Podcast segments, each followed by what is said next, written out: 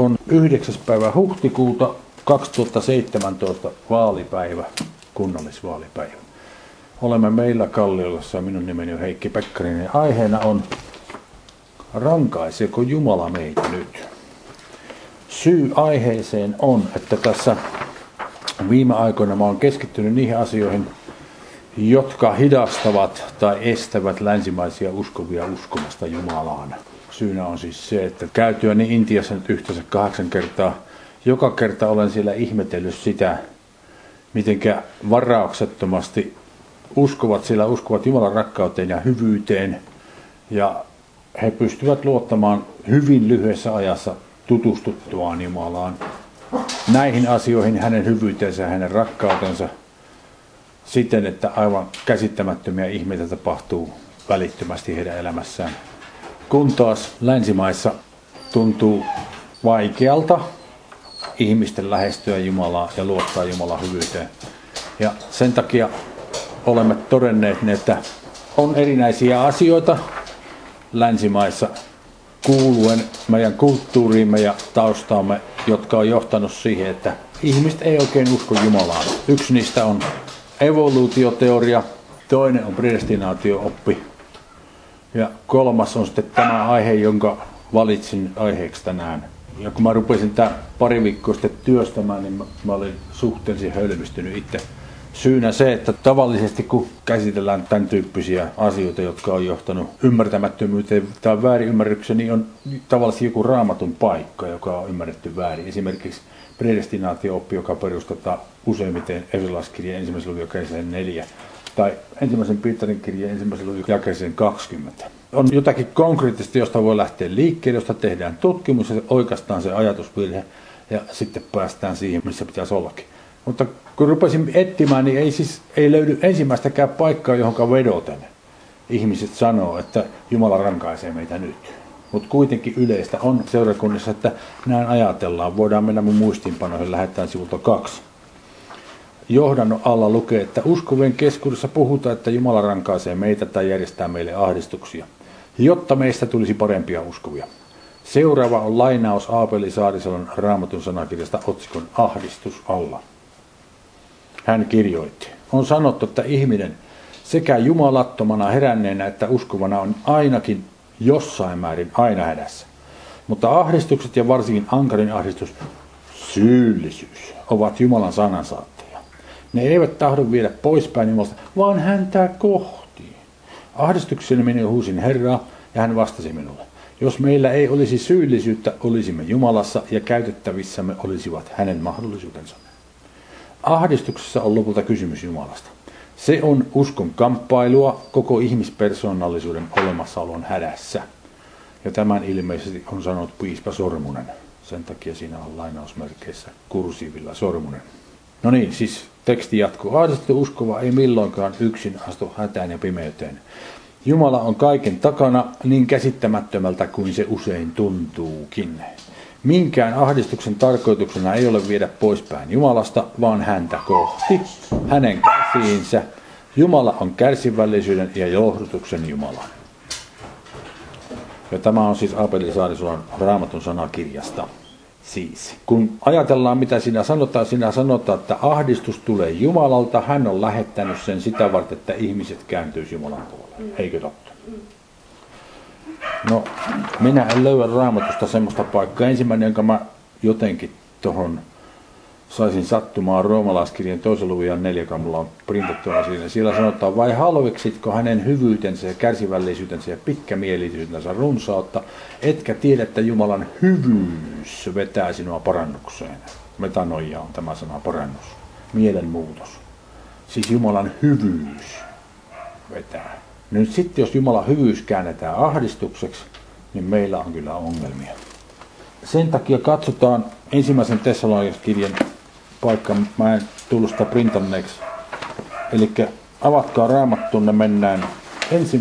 Tessalonikalaiskirjeeseen. Ja siellä lähdimme luvusta 2. 1. Tessalonikalaiskirja luku 2 ja jae on 13. Ja sen tähden me myös lakkaamatta kiitämme Jumalaa siitä, että te, kun saitte meiltä kuuleman Jumalan sana, otatte sen vastaan, ette ihmisten sanana, vaan niin kuin se totisesti on, Jumalan sanana, joka myös vaikuttaa teissä, jotka uskotte. Siis 1.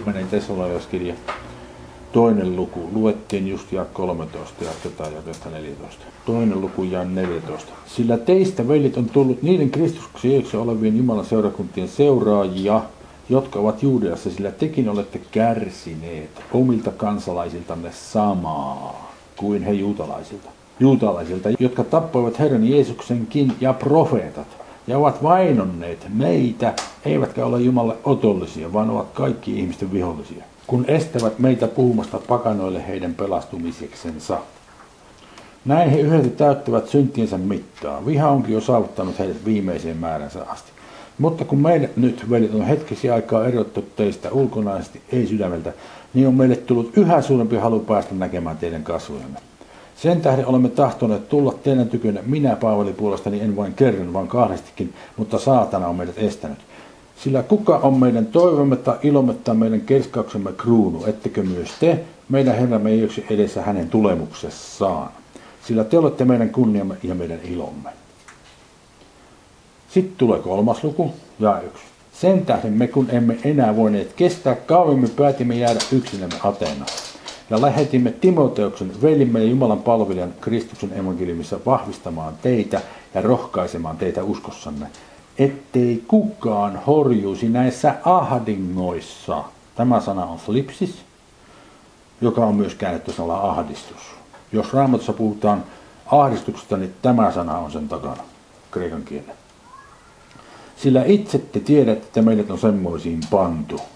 Ja 4. Sanoimmehän, kun olimme teidän tykönne teille jo edeltäpäin, että meidän oli ahdinkoon joutuminen taas thlipsis, niin kuin on käynytkin, ja te tiedätte käyneen. Thlipsis ja sitä vastaava verbi thalibo. Niin siis raamatullisesti ahdistus johtuu meidän hengestä vastustajamme saatanasta, joka lähettää ihmisiä vainoamaan niitä, jotka pitävät Jumalan sanaa tarjolla. Kaikessa yksinkertaisuudessaan siitä on kysymys. No nyt sitten jos puhutaan syyllisyydestä tavalla tai toisella tässä asiayhteydessä, niin ainut paikka, joka mulle tuli mieleen, joka kirkkaasti kuvaa, mistä on kysymys, on 2. Korinttilaiskirjeen 7. luku, se on mulla muistiinpanoissa, sivulla 2. Siellä asiayhteydessä on 1. Tessalonikalaiskirjan 5. luvun alussa kerrotaan semmoista tilanteesta, missä mies oli pitänyt isänsä vaimoa ja Paavali piti sitä tietysti suhteellisen huonona juttuna ja nuhtelikko seurakuntaa tästä syystä, että heidän olisi tämmöinen pitänyt pistää seurakunnan ulkopuolella ja niin edelleen. Niin siitä syntyneestä murheesta on nyt kysymys, siis huom. Ei ole kysymys ahdistusta, vaan murheesta. 2. Korinttilaiskirja 7:8. Sillä vaikka murehutinkin lypeo on tämä verbi. Teitä kirjeellä, niin en sitä kadu. Ja jos kadunkin, niin minä kun näen, että tuo kirje on vaikkapa vain vähäksi aikaa murehuttanut, sama sana lypeo teitä. Nyt iloitsen en siitä, että tulitte murheellisiksi, taas lypeo, vaan siitä, että murheenne oli, taas lypeo, teille parannukseksi, metanoia, joka on mielenmuutos. Sama, joka oli Roomalaiskirjan 2:4. Sillä te tulitte murheelliseksi Jumalan mielen mukaan, ettei teillä olisi mitään vahinkoa meistä. Sillä Jumalan mielen mukainen murhe saa aikaan parannuksen, metanoia, mielenmuutoksen, joka koituu pelastukseksi, jota ei kukaan kadu, mutta maailman, se on kosmos, ihmisten, viittaa ihmisiin, ihmisten murhe tuottaa kuoleman. Sillä katsokaa kuinka suurta intoa juuri tuo Jumalan mielenmukainen murehtimisenne on saanut teissä aikaan. Mitä puolustautumista, mitä paheksumista, mitä pelkoa, ikävöimistä, kiivautta, mitä kurittamista. Olette kaikin tavoin osoittaneet olevanne puhtaat tässä asiassa. Eli jos uskovat käyttäytyy huonosti, niin Jumala nuhtelee heitä tai ojentaa heitä. Sitä varten on seurakunnassa ihmisiä, jotka toimittaa virkoja. Esimerkiksi on profeetta, on opettaja, on evankelista, on apostoli, mikä se viimeinen on, pastori. Näiden tämän tyyppisten ihmisten tehtävänä on kaitsea sitä Jumalan uskovien laumaa ja nuhdella niitä, jos tarvetta on. Ja ojentaa niitä, jos tarvetta on. Mutta Jumala ei kasvata omiansa lähettämällä heille sairauksia tai vastoinkäymisiä tai ahdistusta.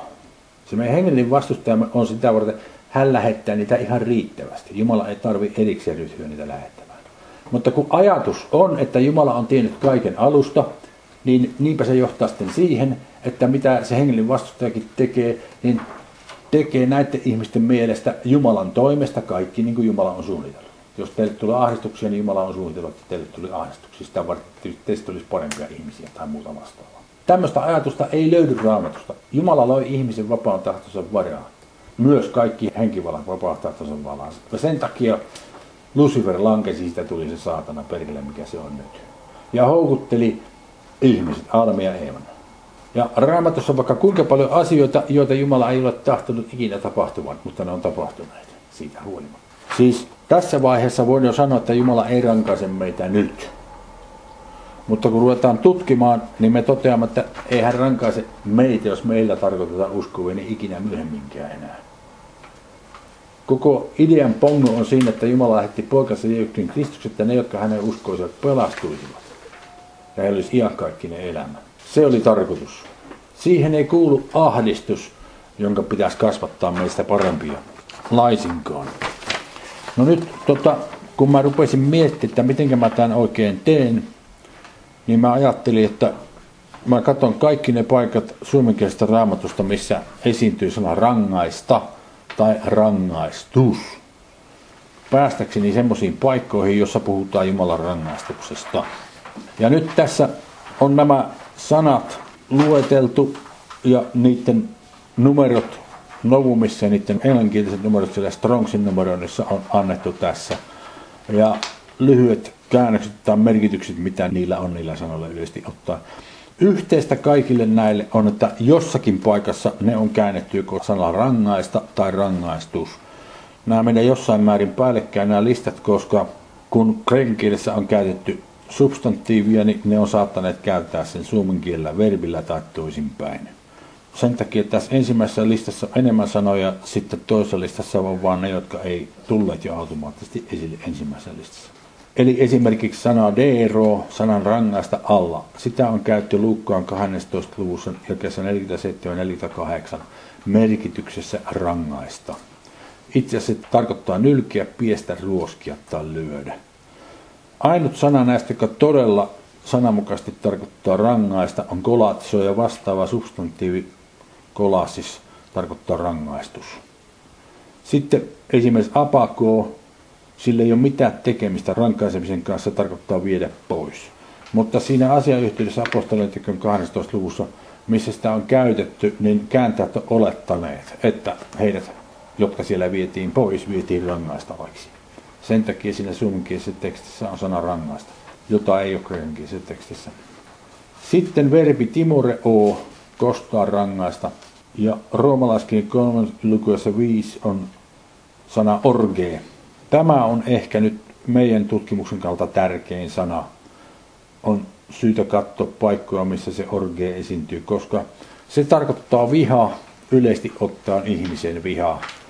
Missä tahansa tällaisessa tilanteessa, mutta sitten sitä on käytetty Jumalan vihasta, kun käytetään Jumalan vihasta erityisesti lopuajoista, niin on kysymys siitä tuomiosta, mikä kohtaa niitä ihmisiä, jotka joutuvat Jumalan tuomion alle. Siinä mielessä hänen vihansa alle, joka tapahtuu tulevaisuudessa. Ja ihan varmasti siis tapahtuu kyllä. Sitten on roomalaiskirjan 3:25 pareesissana. Siellä taas ei rangaistamista mainita ollenkaan. Koska siellä sanotaan kreikankieliseltä tekstiltä, Jumala on jättänyt heidän syntinsä sikseen. Ne oli jätetty sikseen. Selvyyden vuoksi oli kääntäjät lisänneet sanan rangaista siihen. Eli se on käännetty jättänyt rankaisematta ennen tehdyt synnit. Sitten on edikeo, toimittaa oikeus. Se on käännetty sanalla kosta, mutta todellisuus tarkoittaa toimittaa oikeus. Sitten epitima o, joka tarkoittaa nuhtelemista ja moittimista. Ja sitten on exelego. Tarkoittaa todistaa syylliseksi ja tuomita. Sitten on kaikki nämä paikat, missä näitä sanoja on käytetty, lueteltu. Niitä on yhteensä 220 paikkaa. Sitten tulee toi rangaistus. Ja siellä mielenkiintoinen sana on toi kriima. Tai krima. Tuomio, tuomiovalta, oikeudenkäynti. Ja viimeisenä toi sana dike. Oikeus, oikeusjuttu, rangaistus. Joka on myös käännetty sanoilla oikeuden Jumalatar. Mutta nyt Suuntaa antavaa on Matteuksen 25 luku, sen takia luetaan sieltä pieni pätkä. Menkää Matteuksen 25 lukuun. Matteuksen evankeliumi 25. Lähetään jakeesta 31. Mutta kun ihmisen poika tulee kirkkaudessaan ja kaikki enkelit hänen kanssaan, silloin hän istuu kirkkautensa valtaistuimille. Ja hänen etensä kootaan kaikki kansat ja hän erottaa toiset toisista niin kuin paimen erottaa lampaat vuoista. Ja hän asettaa lampaat oikealle puolelle, mutta vuohet vasemmalle. Silloin kuningas sanoo oikealla puolellaan oleville, tulkaa minun isäni siunat ja omistakaa se valtakunta, joka on ollut teille valmistettuna maailman perustamista asti, sanotaan sinne, pitäisi olla valmistettuna ihmiskunnan siittämisestä asti. Sillä minun oli nälkä ja te annoitte minulle syödä, minun oli jano ja te annoitte minulle juoda. Minä olin outo ja te otitte minut huoneeseen ja minä olin alaston ja te vaatitte minut. Minä sairastin ja te kävitte minua katsomassa, minä olin vankeudessa ja te tulitte minun tyköni. Silloin vanhurskaat vastaavat hänelle sanoen, Herra, milloin me näimme sinut nälkäisenä ja ruokimme sinua, tai janoisena ja annoimme sinulle juoda, ja milloin me näimme sinut outona ja otimme sinut huoneeseemme, tai alastona ja vaatitimme sinut, ja milloin me näimme sinun sairastavan tai olevan vankeudessa ja tulimme sinun tykösi. Niin kuningas vastaan sanoi heille, totisti minä sanon teille kaikki, mitä olette tehneet yhdelle näistä minun vähimmistä velistäni, sen te olette tehneet minulle. Sitten hän myös sanoi vasemmalla puolellaan oleville, menkää pois minun tyköäni te kirjoitut siihen iankaikkiseen tuleen, joka on valmistettu perkeleille ja hänen enkeleillensä. Sillä minun oli nälkä ja te ette antaneet minulle syödä. Minun oli jano ja te ette antaneet minulle juoda. Minä olin outo ja te ette ottaneet minua huoneeseenne. Minä olin alaston ja te ette vaatettaneet minua. Sairaana ja vankeudessa ja te ette käyneet minua katsomassa. Silloin hekin vastaavat sanoen, Herra, milloin me näemme sinut nälkäisenä tai janoisena tai outona tai alastona tai sairaana tai vankeudessa, emmekä sinua palvelleet. Silloin hän vastaa heille ja sanoo, totisti minä sanon teille kaiken, minkä olette jättäneet tekemättä yhdelle näistä vähimmistä, sen te olette jättäneet tekemättä minulle. Ja nämä menevät pois iankaikkiseen rangaistukseen, mutta vanhurskaat iankaikkiseen elämään. No siellä se sana on, iankaikkiseen rangaistukseen, mutta vanhurskaat iankaikkiseen elämään. No, kaikki ymmärretty, että tämä on viimeinen tuomio, joka tulee tulevaisuudessa. Siis kaikki ihmiset herätään kuolleista, kaikki ihmiset joutuvat tavalla tai toisella tuomiolla. Uudesti syntyneet kristityt, jotka ovat ikinä eläneet ensimmäisen helluntain jälkeen, jolloin pyhänkin vuodatettiin, siihen asti, kunnes Jumala lähettää Kristuksen hakemaan seurakuntansa, heidät herätetään kuolleista ja ne uskovista, jotka ovat elossa maapallon päällä silloin, muunnetaan siihen ylösnousemusruumiiseen, joka on samanlainen, joka Jeesuksella Kristuksella on nyt. Ja heidät temmataan ylös täältä taivaaseen pilvissä olemaan Herran kanssa ensin. Heitä ei koske enää se ylösnousemus, joka tapahtuu myöhemmin. Vanhurskain ja väärään ylösnousemus, josta me luettiin juuri nyt. Tässä kuvattiin sitä vanhurskain ja väärää ylösnousemusta, joka on tulossa. Ja silloin ne väärät joutuvat tuomiolle. Siitä on kysymys. Nyt voidaan mennä muistiinpanoissa sivulla 4. Siis tuossa oli se Matteus 25 ja 45, ja nämä menevät pois iankaikkisen rangaistuksen. Sana rangaistus on toi kolasis. Toinen Pietari, toinen luku, lähetäänkö sitä 6. Ja hän poltti poroksi Sodoman ja Gomorran kaupungit ja tuomitsi ne häviöön, asettaen ne varoitukseksi niille, jotka vastedes jumalattomasti elävät. Kuitenkin hän pelasti hurskaan Lootin, jota rietasten vaellus irstaudossa vaivasi. Sillä asuessaan heidän keskuudessansa tuo hurskas mies kiusaantui hurskaassa sielussaan joka päivä heidän pahain tekojensa tähden, joita hänen täytyi nähdä ja kuulla. Näin Herra tietää pelastaa jumaliset kiusauksesta, mutta tuomion päivään säilyttää rangaistuksen alaisina väärät. Siis tuomion on kriisis ja säilyttää rangaistuksen alaisina on kolatso, rangaista väärät. Ja varsinkin ne, jotka lihan jäljessä kulkevat saastassa himoissa ja ylen katsovat herreyden. Nuo uhkarohkeat, itserakkaat eivät kammo heretä henkivaltoja. Vaikka enkelitkään, jotka väkevyydeltään ja voimaltaan ovat suurimmat, eivät lausu heitä vastaan herjaavaa tuomiota Herran edessä.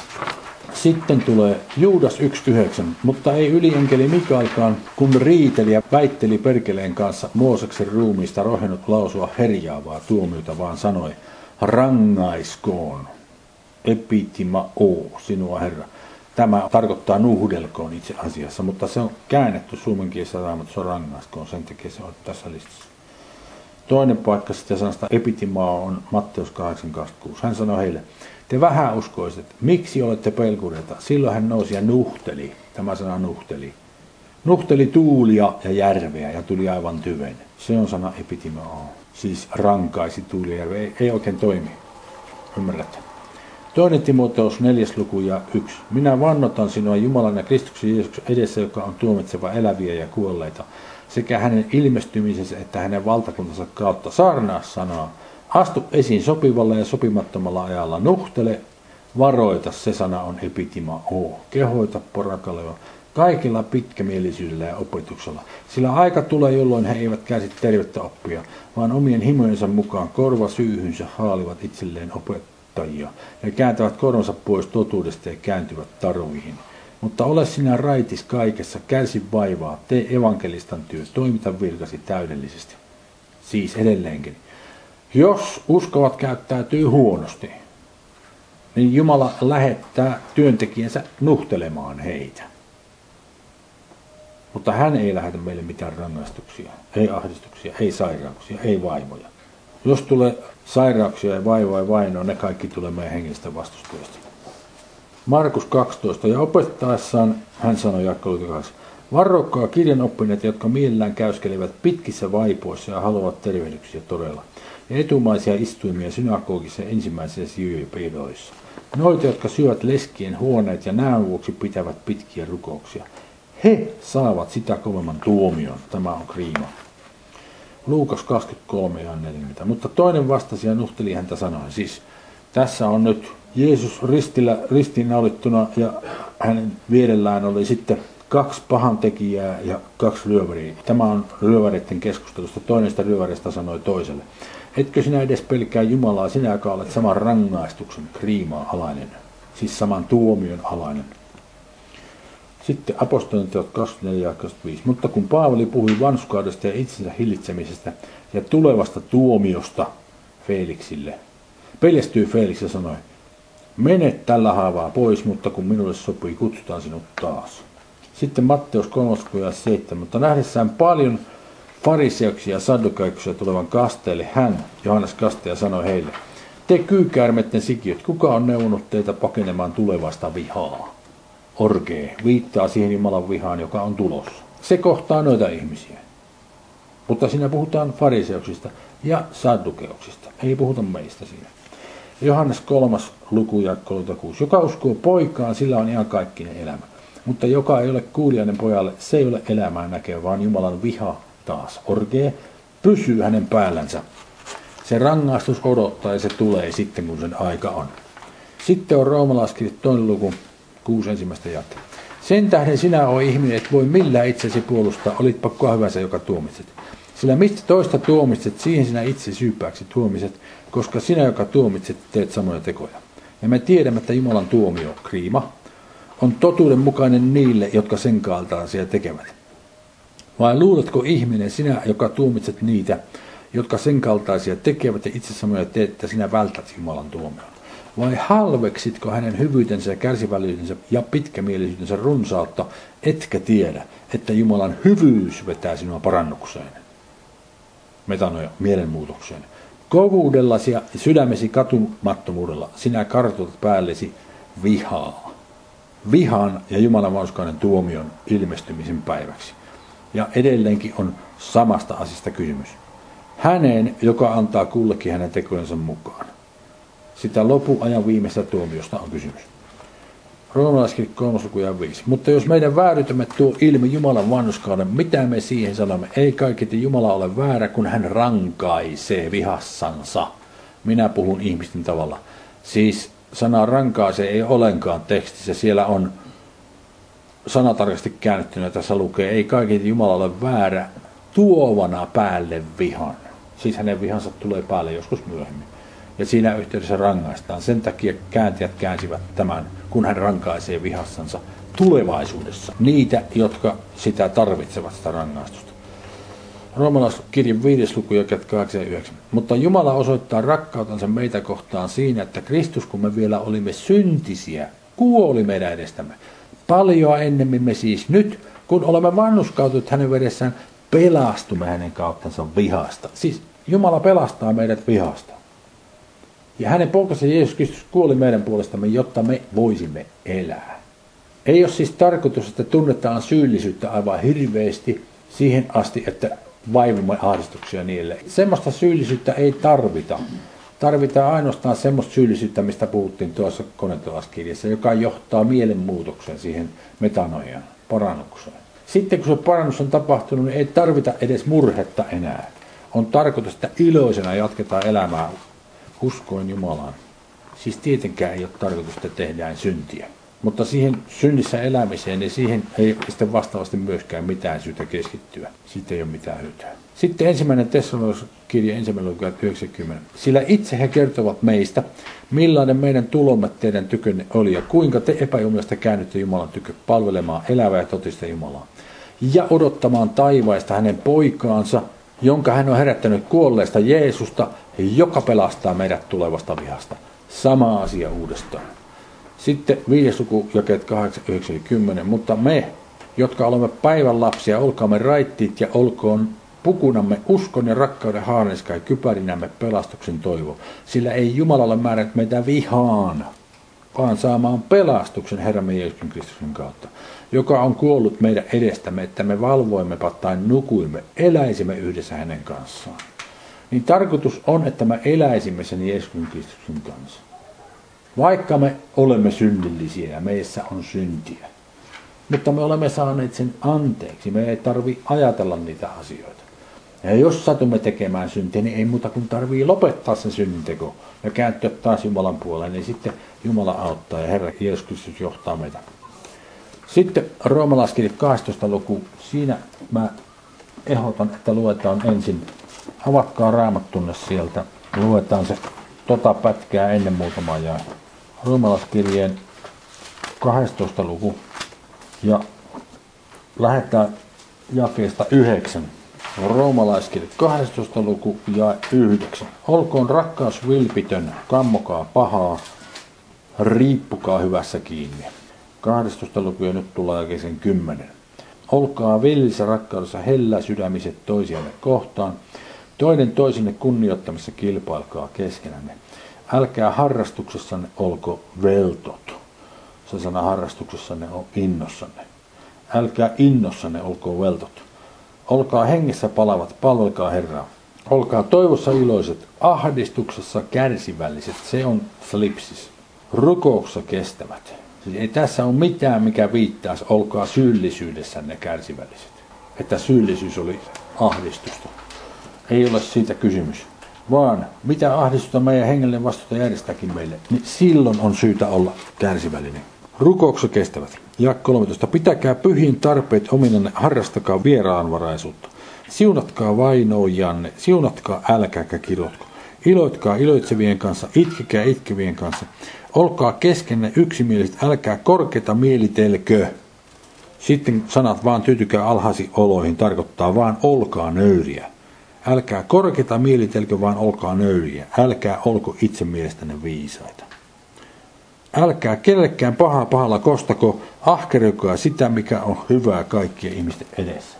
Ja sitten jakeet 18-21 on muistiinpanossa, mennään takaisin sinne, se on sivulla 6. Jos mahdollista on ja mikäli teistä riippuu, eläkää raossa kaikkien ihmisten kanssa. Älkää itse kostako. Tämä on se sana ekdikee, joka tarkoittaa toimittaa oikeus. Meidän ei tarvitse ryhtyä oikeuden toimitukseen. Älkää itse kostako rakkaani, vaan antakaa sijaa Jumalan vihalle, orge. Sillä kirjoitettu on minun on kosto ekdikee siis ja minä olen maksava, sanoo Herra. Vaan jos vihamiehelläsi on nälkä, ruoki häntä, jos hänellä on jano, juota häntä, sillä näin tehden sinä kokoat tulisia hiiliä hänen päänsä päälle. Älä anna pahan itseäsi voittaa, vaan voita sinä pahaa hyvällä. Niin kuin tässä sanotaan, että näin tehden sinä kokoat tulisia hiiliä hänen päänsä päälle, niin tässä ei suinkaan ole kysymys viimeisestä tuomiosta. Vaan siinä on kysymys semmoisesta orientalismista, itämaisesta tavasta, jossa kuvataan semmoista tilannetta, kun oli paimentalaisia. Yöllä oli kylmä ja aamullakin oli vielä kylmä.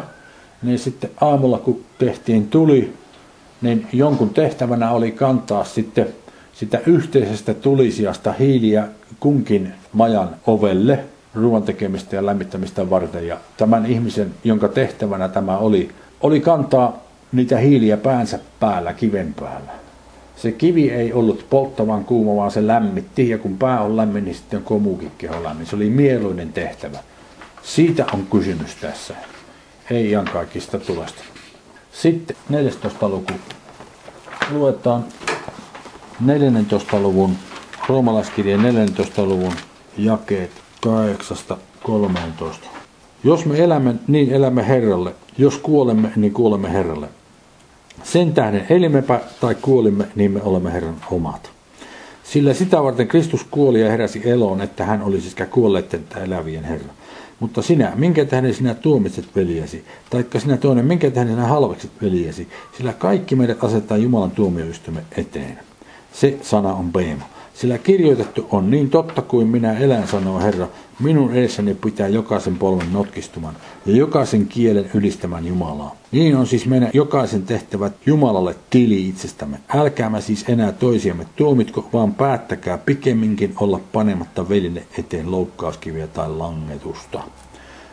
Siis tämä beema, Jumalan tuomioistuin, me kohtaamme sen myös, mutta erona niille, joita rangaistaan myöhemmin, meitä ei rangaista, koska meidän synnit on annettu meille anteeksi. Siinä Jumalan tuomioistuimen edessä meille vaan sitten annetaan ne palkkiot, jotka kuuluu meille ihan kaikissa elämässä. Siitä puhutaan toisessa korinttilaiskirjassa enemmän. Mutta nyt voidaan jatkaa muistiinpanossa sivulla 7 ilmestyskirja 19 luku ja 15. Ja hänen suustaan lähtee terävä miekka, että hän sillä löysi kansoja. Ja hän on kaitseva heitä rautaisella valtikalla, ja hän polkee kaikki valtian Jumalan vihan, kiivauden, viinikuuren. Silloin se toteutuu se Jumalan viha. Sitten siitä puhutaan toisen Tessalonikalaiskirjeen 1. luvussa, lähetäänkästä 6. Koskapa Jumala katsoo oikeaksi, kostaa ahdistuksella niille, jotka teitä ahdistavat, ja antaa teille, joita ahdistetaan, levon yhdessä meidän kanssamme, kun Herra Jeesus ilmestyy taivaasta voimansa enkelien kanssa. Tulen liekissä ja kostaa ekdikeisis, toimittaa oikeuden niille, jotka eivät tunne Jumalaa, eivätkä ole kuuliaisia meidän Herramme Jeesuksen evankeliumille. Heitä kohtaa silloin rangaistukseksi, se on sana dike, iankaikkinen kadotus Herran kasvoista ja hänen voimansa kirkkaudesta. Sitten tuo sana dike esiintyy vielä apostolitekojen 22. luvussa, lähetäänkö 3. Mutta Paavali kokosi kasan risuja, ja kun hän pani ne nuotion, tuli kyykäärme kuumuuden tähden esiin ja kävi kiinni hänen käteensä. Kun asukkaat näkivät tuon elukan riippuman kiinni hänen kädessään, sanoivat he toisilleen, varmaan tuo mies on murhaaja, koska kostotar dike ei sallinut hänen elää, vaikka hän pelastuikin merestä. Mutta hän pudisti elukan tuleen, eikä hänelle tullut mitään vahinkoa. Sitten Juudas, jakeet 5, 6 ja 7.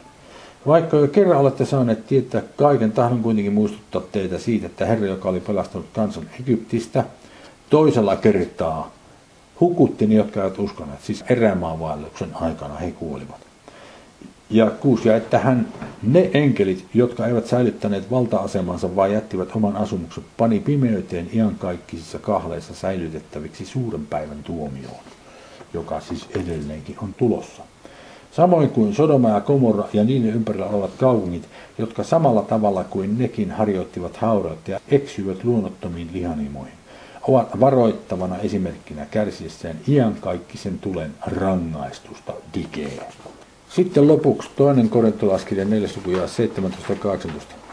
Sillä tämä hetkisen kestävä ja kevyt ahdistuksemme, se on sana thlipsis, me olemme siinä kyllä joo, tuottaa meille iankaikkisen ja määrättömän kirkkauden ylenpalttisesti. Siitä puuttuu sana vaaros, ja minä kääntäisin tämän loppupäin näin, luetaanko, ja sillä tämä hetkisen kestävä ja kevyt ahdistuksemme tuottaa meille iankaikkisen ja ylenpalttisesti ylenpalttisen kirkkauden painon. Meille, jotka emme katso näkyväisiä, vaan näkymättömiä, sillä näkyväiset ovat ajallisia, mutta näkymättömät iankaikkisia. Ja lopuksi ensimmäisen Tessalonikalaiskirjan 4. luku, jakeet 13-18. Mutta me emme tahdo pitää teitä veljet tietämättöminä siitä, kuinka poisnukkuneille on, ette te murehtisi, tässä on taas sana lypeo, ette te murehtisi niin kuin muut, joilla ei toivoa ole. Sillä jos uskomme, että Jeesus on kuollut ja noussut ylös, niin samoin Jumala Jeesuksen kautta myös tuo poisnukkuneet esiin yhdessä hänen kanssaan. Sillä sen me sanomme teille Herran sanan, että me, jotka olemme elossa, jotka jäämme tänne Herran tulemukseen, emme suinkaan ehdi ennen niitä, jotka ovat nukkuneet, siis kuolleet. Sillä itse Herra on tuleva alas taivaasta käskyhuudon ylienkelin ääneen Jumalan pasunan kuuluessa, ja Kristuksessa kuolleet nousevat ylös ensin. Sitten meidät, jotka olemme elossa, jotka olemme jääneet tänne, tempataan yhdessä heidän kanssaan pilvissä Herraa vastaan yläilmoihin. Ja niin me saamme aina olla Herran kanssa. Niin lohduttakaa siis toisianne näillä sanoilla. Siis, Jumala ei suinkaan rankaise meitä nyt, eikä hän rankaise meitä edes tulevaisuudessa, koska hän on jo meille antanut anteeksi kaikki meidän syntimme, ja tarkoitus olisi, että me vaellettaisiin hänen kanssaan ja yhteydessä meidän Herramme Jeesuksen kanssa, ja tehtäisiin kaikki ne hyvät teot, mitkä Jumala on suunnitellut meille tehtäväksi. No, jos satumme tekemään syntiä jossakin välissä, niin ei ole tarkoitus vaipua murheeseen kovin pitkäksi aikaa, eikä varsinkaan ahdistukseen sen syyllisyyden takia, vaan on tarkoitus lopettaa se synninteko ja kääntyä Jumalan tyköön. Ja sitten Jumala tekee meille uuden suunnitelman, jos tarve on niin monta kertaa, kun me vaan jaksamme kääntyä hänen puoleensa. Tämä oli mitä minulla oli sanottavana.